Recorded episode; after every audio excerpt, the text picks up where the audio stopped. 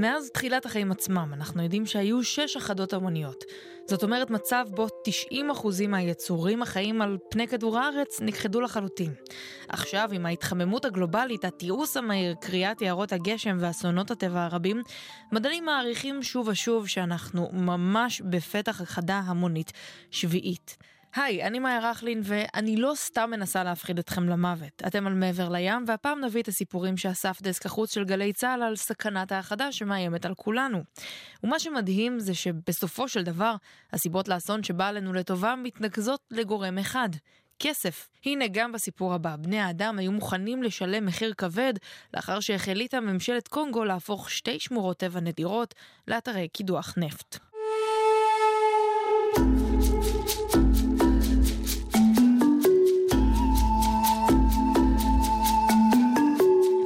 קיים סכום כסף המצדיק החדה של מין שלם מהעולם. נראה שבקונגו התשובה חיובית. אחרת קשה להסביר את החלטת הממשלה לבחון הפיכת שני אתרי מורשת עולמיים לאתרי קידוח נפט. האחת, שמורת הטבע וירונגה שבמזרח קונגו, שם מצויות גורילות ההרים הנדירות. השנייה, שמורת הטבע סלונגה, שמורת יערות הגשם הגדולה ביותר באפריקה. כבר חמש שנים נאבקים ארגוני הסביבה במהלך. אדמס קסינגה מארגון קונסרב קונגו מבהיר בשיחה עם גלי צה"ל שגם הפעם פעילי זכויות הסביבה לא מרימים ידיים. We are not going to give up. We are going to fight for our natural heritage to the last drop of our blood. הממשלה לא תוותר בקלות, אבל עליה לדעת שאנו נעמוד בדרכה. נילחם על המורשת הטבעית שלנו עד טיפת הדם האחרונה, כך הוא אומר. ולא רק הטבע עשוי להיפגע מקידוחי הנפט, גם התושבים הנשענים על משאבי השמורות עלולים לחטוף מכה משמעותית. Let us also think about the communities which live in and around that national park. With the drilling of oil, that will be non-existent. Some of them are fishermen, they rely on Lake Edward, which is going to be contaminated and polluted. עלינו לחשוב גם על הקהילות החיות באזור הפארק. קידוחי נפט ישמידו את מקורות הפרנסה שלהם, חלק מהם דייגים. הם תלויים לחלוטין באגם אדוארד שיזוהם אם וירונגה תהפוך לאתר קידוח. על אף אזהרות ארגוני הסביבה, חלק מהתושבים דווקא מקווים שקידוח הנפט יתרום לכלכלה המקומית.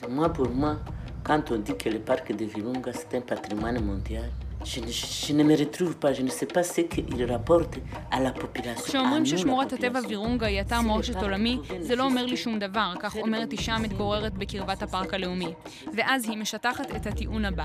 באמצעות שימוש במשאבים תוכל השמורה לתרום לאוכלוסייה המקומית, לחינוך הילדים וליצירת מקומות עבודה שחסרים כאן מאוד. לא בטוח שהפיכת השמורות לאתרי קידוח נפט היא פתרון הפלא שחיפשה ממשלת קונגו הענייה. הרווח 7 מיליארד דולר אולי נשמע כמו הרבה כסף, אבל עבור 80 מיליון תושביה לא מדובר בסיוע כלכלי משמעותי. ואם לא די בזה, בשנים האחרונות התיירות שנהרה לשמורות הכניסה כמה מיליוני דולרים לכלכלה המקומית. אם ייהרס הפארק, אלה יאבדו, ועימם גם כל בעלי החיים הייחודיים שווירונגה וסלונגה הן ביתם. מספר המינים שמתויגים בסכנת החדה חמורה גדל במהרה מאז שבני האדם נכנסו לתמונה. אבל לא כולם מקבלים את זה כמובן מאליו. נשות יחידת הקומנדו של זימבבואה להגנה על חיות הבר נשבעו לפגוע בכל מי שיסכן את בעלי החיים הנדירים. בערבות הסבוכות של זימבבואה, במקום סודי בעמק זמבזי, הן שוכבות בדממה בתוך השיחים הצפופים. הרובה צמוד לגופן, ממתינות בדריכות להתביית על המטרה. אלה הן האקשינגה, האמיצות.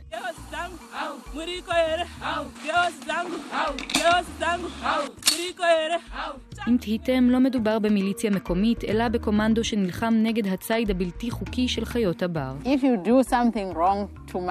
Animals, I'll catch you. We are here to protect animals. That's our duty. They will not disappear forever. אם תעשו משהו רע לבעלי החיים שלי, אני אתפוס אתכם. אנחנו כאן כדי להגן עליהם, אחרת הם ייעלמו לנצח, הן אומרות בנחישות. בראש הגדוד הנשי עומד אדם שנראה מעט מוזר בנוף הפירי של אפריקה. דמיאן מנדר צלף בצבא האוסטרלי בעברו ומייסד הקרן נגד ציד בלתי חוקי, הגה את המיזם הזה במטרה לשלב בין העצמה נשית לשמירה על הסביבה. מנדר, שגם מאמן בעצמו את הלוחמות, מספר שלא ציפה למימדי הצלחה כאלו. We started with 36. Now at the end of three days, only three had pulled off voluntarily, and we've put them through hell. and they just kept smiling and coming back harder and harder. Women given the opportunity, have the medal to change the face of conservation forever. התחלנו עם 36 נשים, רק שלוש פרשו. העברנו אותן גיהנום והן רק חייכו ועבדו קשה יותר.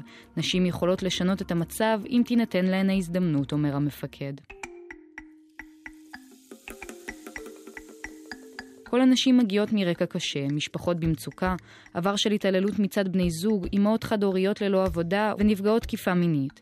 לצד הפרנסה שהתוכנית מספקת, המשתתפות בה מספרות כי בפעם הראשונה הן גם זוכות בביטחון עצמי, כבוד ותחושה שהן יכולות להתמודד לבד, ללא גברים. This is a good job. Because it's not a best job, but for everyone. We are now equal to men. We are 50-50. זו עבודה טובה, והיא לא רק לגברים אלא לכולם. עכשיו אנחנו שוות להם, אומרות הלוחמות. אני שמחה מאוד כי מעולם לא חשבתי שאעשה דבר כזה, וזכיתי להתפתח כאדם. לצד ההיבט החברתי, התועלת הסביבתית של האקשינגה נחוצה מאוד. בעשור האחרון כ-11 אלף פילים ניצודו בזימבבואה, ואם תופעת הציד לא תיפסק, הפיל האפריקני עלול להיכחד כבר בשנת 2030. ויקטור מופושי, ביולוג המתמחה בשימור הסביבה, אומר כי הנשים הללו יוצרות תקווה לעתיד טוב יותר. Right in the middle of nowhere, and it is the beginning of a bigger and greater movement. And people will be surprised, but we're going to develop it to become one of the best models of conservation and protection of wildlife. באמצע שום מקום יש התחלה של תנועה גדולה יותר. אנשים יופתעו, אבל זה יהפוך לאחד המודלים הטובים ביותר לשימור חיי הבר.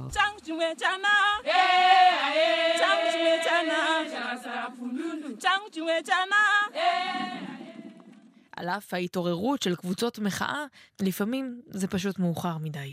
בגיל 45 מת קרנף רחב השפה האחרון בעולם, סודאן, לאחר ששתי הנקבות שנותרו ממינו ימותו גם הן, יימחק הזן המרהיב הזה לצמיתות. Yeah, yeah, yeah, yeah,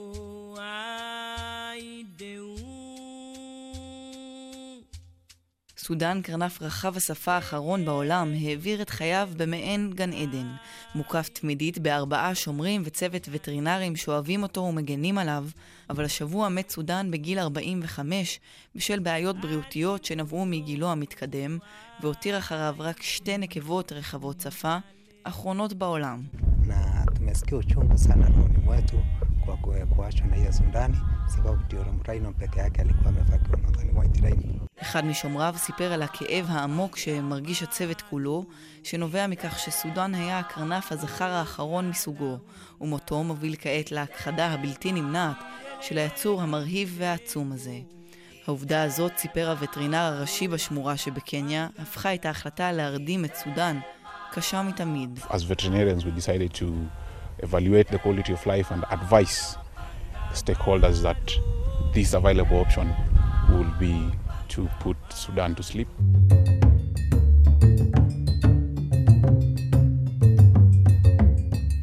מעבר לכך שמדובר באבדה גדולה לעולם כולו וחיות הבר באפריקה, העובדים בשמורה, שחלקם מטפלים בסודאן כבר שנים, מתאבלים גם על מות חבר טוב. Since I've known Sudan for, for eight years now, Sudan is my great friend. He's a very gentle rhino. He, uh, people used to stroke him, people used to get very close to him. He's a very gentle one. ראש המחלקה לקרנפים רחבי שפה בשמורה הספיד את חברו ואמר, אני מכיר את סודן כבר שמונה שנים והוא חבר טוב שלי. קרנף מאוד עדין, אנשים היו מתקרבים עד אליו ומלטפים אותו.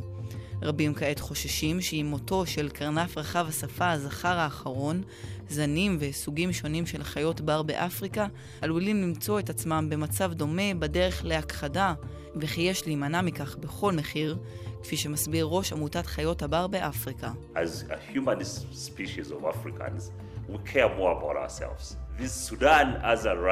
Was an African too.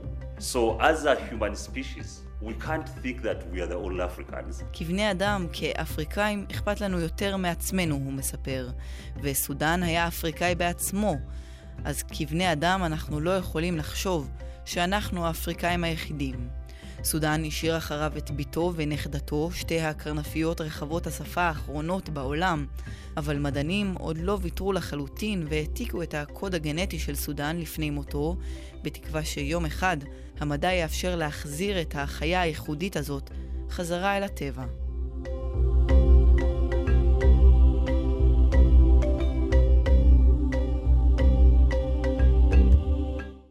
בני אדם רבים בעולם חיים בקרבה גדולה לחיות הבר, ולמרבה הצער, במקרים הללו עולה אינטרס נוסף מעבר לכסף, נקמה. כך למשל היה באינדונזיה. קבוצת אנשים יצאו למסע רצחני וגבו את חייהם של כמעט 300 קרוקודילים. זאת בגלל חבר שנטרף כמה ימים קודם לכן. עשרות גופות תנינים מוטלות על הקרקע הבוצית של מחוז סורונג במזרח אינדונזיה. 292 קרוקודילים מתים מונחים כאן בסך הכל, הם רבים כל כך שאין ברירה אלא לערום אותם אחד על השני. פסל מחריד של קורבנות התנגשות האדם עם הטבע.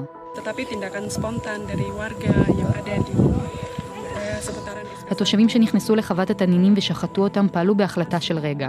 ניסינו לעצור אותם, אבל כשהגענו זה כבר היה מאוחר מדי, מספרת מפקדת המשטרה המקומית. זה לא היה מסע ציד מתוכנן היטב. ההמון הזועם שטבח בתנינים לא ניסה להשיג את עורם או את בשרם. הם יצאו לחווה חמושים בסכינים, עלות ופטישים, בחיפוש אחר נקמה על מותו של חברם, בין אחד הכפרים באזור שנטרף על ידי תנין. אני חושב שמה שעשינו היה צודק, אומר אחד הכפריים שהשתתף בטבח.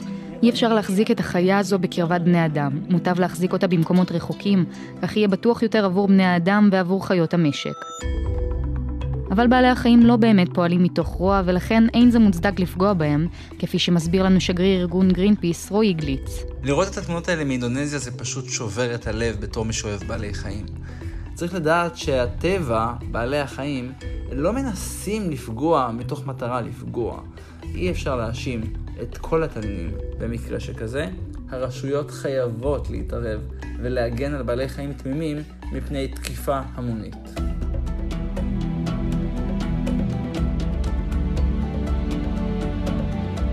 המשטרה המקומית באינדונזיה פתחה בחקירת נסיבות האירוע. מה שלא תהיה התוצאה, לשלוש מאות התנינים המתים היא כבר לא תעזור. מנגד הכפריים השיגו את מבוקשם, הם הצליחו להרחיק, לפחות זמנית, את הטורפים המסוכנים מאזור מגוריהם. אבל האם זה מה שימנע מתנין לתקוף בן אדם בעתיד? התשובה היא כמובן שלא.